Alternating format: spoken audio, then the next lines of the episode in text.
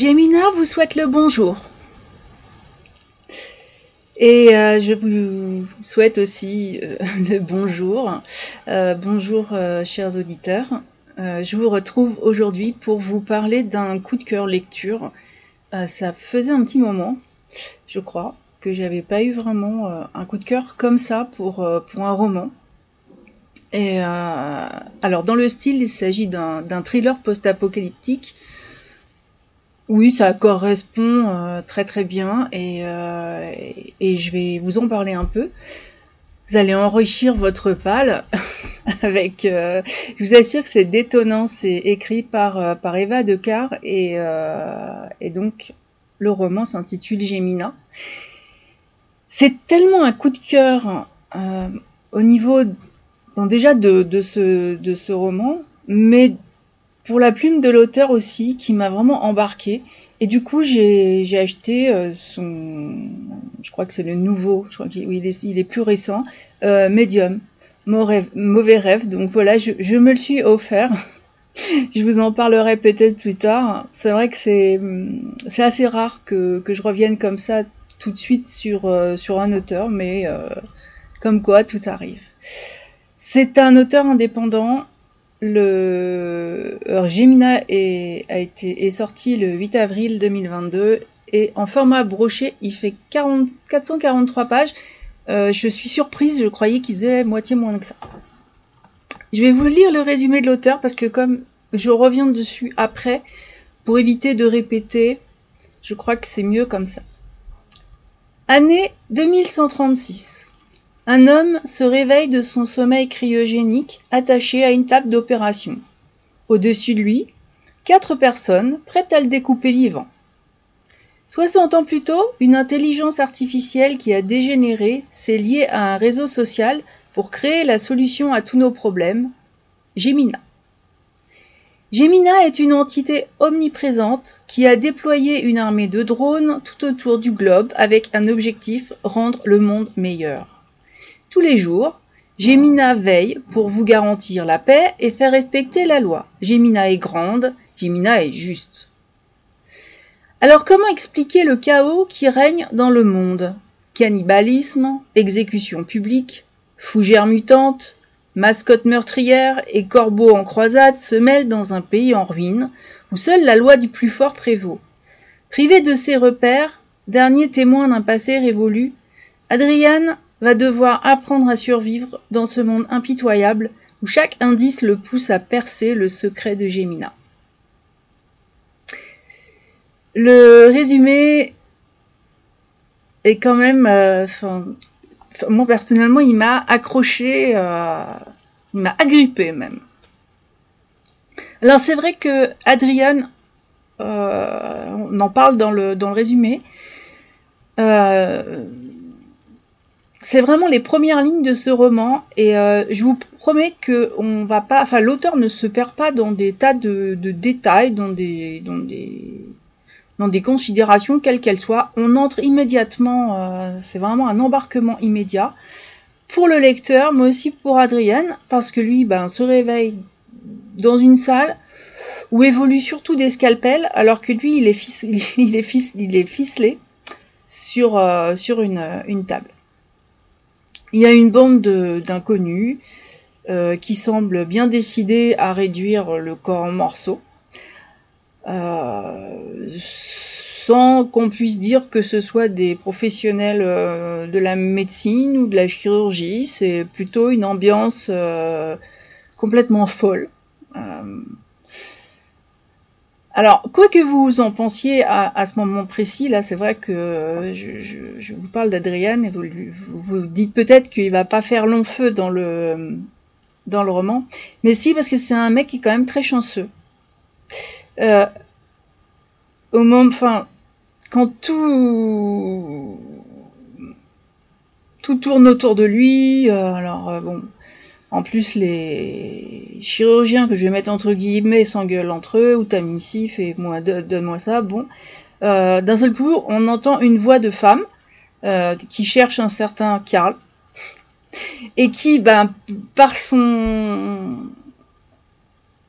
entrée euh, vraiment imprévu dans cette salle interrompt la boucherie euh, par une belle engueulade. Euh, voilà, donc elle s'engueule avec le fameux Karl. Euh, elle, lui, réclame l'argent qu'il lui doit. Enfin, c'est complètement.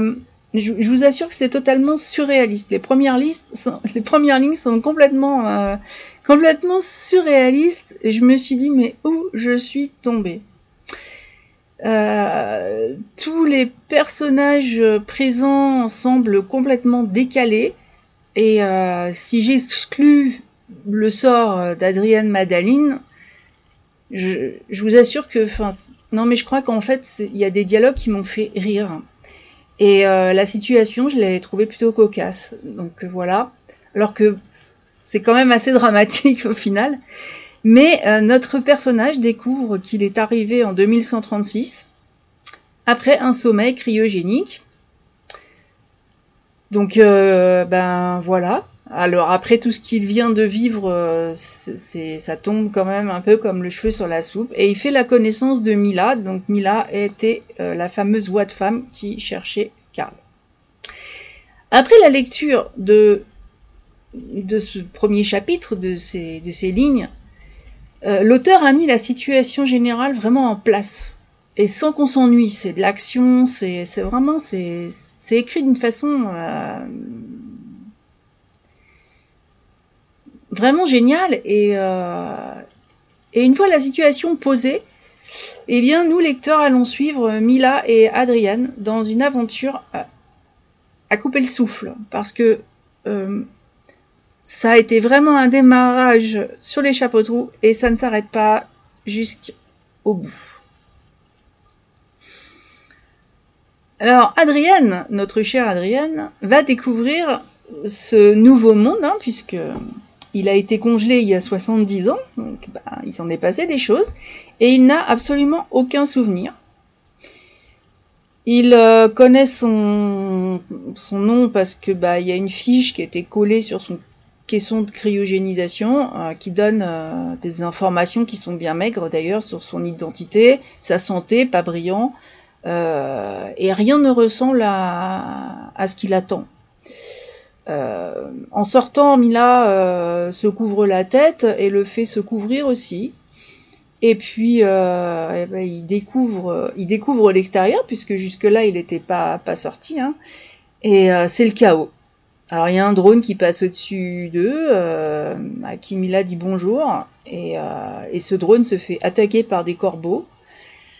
Mila euh, explique à Adriane que, c'est Gemina, donc elle commence à lui expliquer ce qu'est Gemina. Et euh, Gemina, en fin de compte, c'est pour ça que je vous ai lu le résumé, parce que vous l'avez entreaperçu dans ce résumé. Voilà. Gemina. Et là pour euh, rendre le monde meilleur. Alors euh, bon, si telle était la mission euh, de Gemina, le lecteur découvre assez rapidement que quelque chose a capoté. où, où, je me suis dit peut-être le monde meilleur est un concept et que ben il y a de multiples définitions. C'est aussi possible. Parce que dans ce, dans ce monde tel qu'il est décrit, il y a quand même un brin d'anarchie, une pincée de violence, saupoudrée de manipulation dans des ruines, où le, lecteur est confronté à la, loi du plus fort. Enfin, c'est vrai qu'après avoir lu le, résumé, Jemina, elle a l'air d'avoir un peu foiré son, sa mission. D'après Mila, Gemina est venue à la suite euh, d'Amy qui était une intelligence artificielle. Et euh, Amy aurait pris son indépendance pour proposer des solutions à la criminalité. Donc euh, c'est un programme qui a été qui a été lâché comme ça et qui s'est qui s'est installé. Euh, et, ces propositions, c'était ben, les enfermements, la réhabilitation, les réformes éducatives. Et Amy serait donc devenue autonome, mais euh, c'est une supposition. Euh, Adrian s'est réveillé dans un univers qui est quand même dévasté et qu'il ne comprend pas lui. Hein. donc, euh, dans les informations que lui donne Mila sont diffuses euh, et c'est vrai qu'il n'est pas au bout de ses surprises, vous non plus, à ce stade. Parce que tout comme, tout comme moi, lectrice, qui après ces quelques pages avait totalement perdu mes repères, ceux du monde que je, connais hein, à ce jour. C'est vrai qu'on bah, se dit bah c'est parfait, maintenant c'est introduit, on est prêt pour entrer dans l'aventure, dans l'histoire quelque part. Et n'hésitez surtout pas, hein, Gemina vous attend.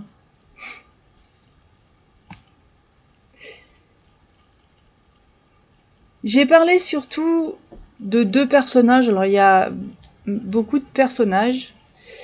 C'est c'est un, livre dont.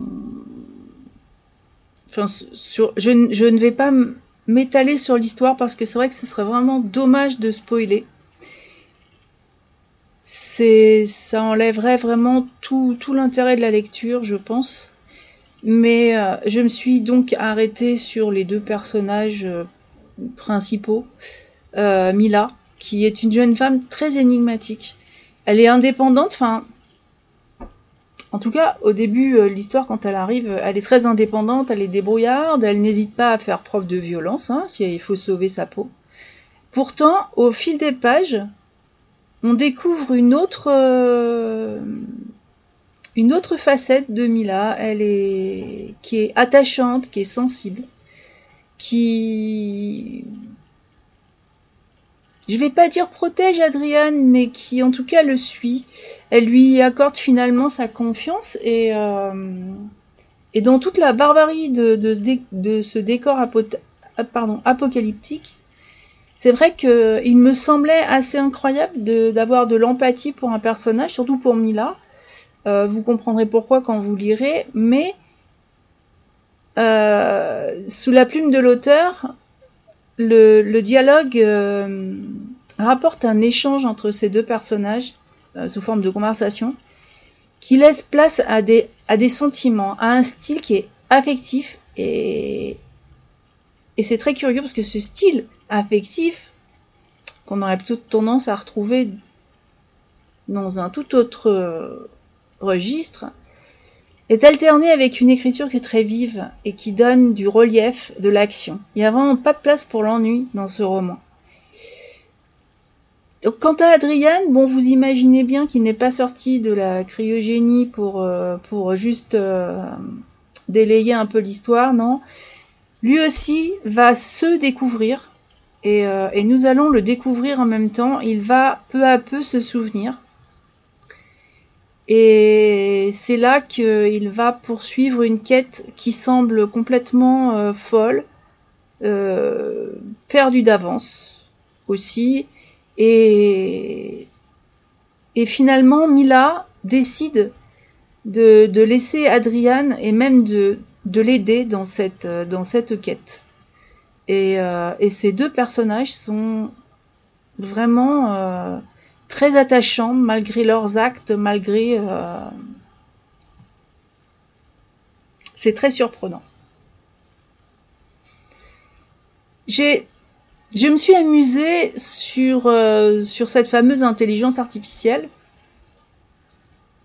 même si vous allez être euh, très surpris à la lecture, ça je vous le dis. Mais l'intelligence artificielle, c'est hum, un ensemble de théories et de techniques qui sont mises en œuvre en général pour réaliser des machines capables de simuler l'intelligence humaine. C'est la définition en tout cas. Euh, L'IA englobe donc un ensemble de concepts et de technologies. Bon, c'est plus qu'une discipline autonome en fait. Mais de mon point de vue, euh, Gemina nous alerte sur nos fameux concepts. Parce que ben, l'humain ne connaît pas le, fonctionnement de son propre cerveau, ni ses capacités. Euh, c'est vrai qu'on utilise une très faible part de nos possibilités. Euh, notre, notre cerveau n'est pas du tout euh, activé dans toutes ces zones. Et alors je me suis toujours demandé comment on pourrait créer quelque chose qu'on ne connaît pas. Parce que finalement, voilà, hein, qui dit intelligence artificielle, je sais pas. Alors, ben finalement, c'est peut-être ce qui va faire que tout a déconné dans tout ça. Je sais pas ce que vous en pensez. En tout cas, une chose est certaine, c'est que je, je, recommande vraiment ce, ce roman. Pour moi, ça a été vraiment une pépite. Euh, je m'attendais à quelque chose qui allait me plaire, mais vraiment à ce point-là. Et euh, il y a mais vraiment des rebondissements, des... il y a même des, des changements dans l'univers euh, tout en restant dans la même histoire, tout en restant vraiment sur le même fil conducteur. On traverse des, des univers euh, tellement différents.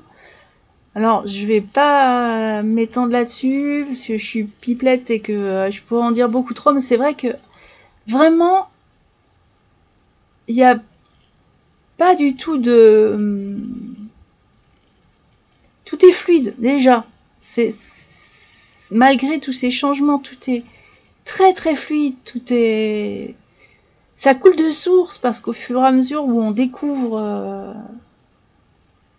bah, les, indices de l'intrigue, on se dit eh ben oui, euh, bien sûr, oui, euh, on peut revenir, on peut, s'attacher aux choses et c'est extrêmement bien construit.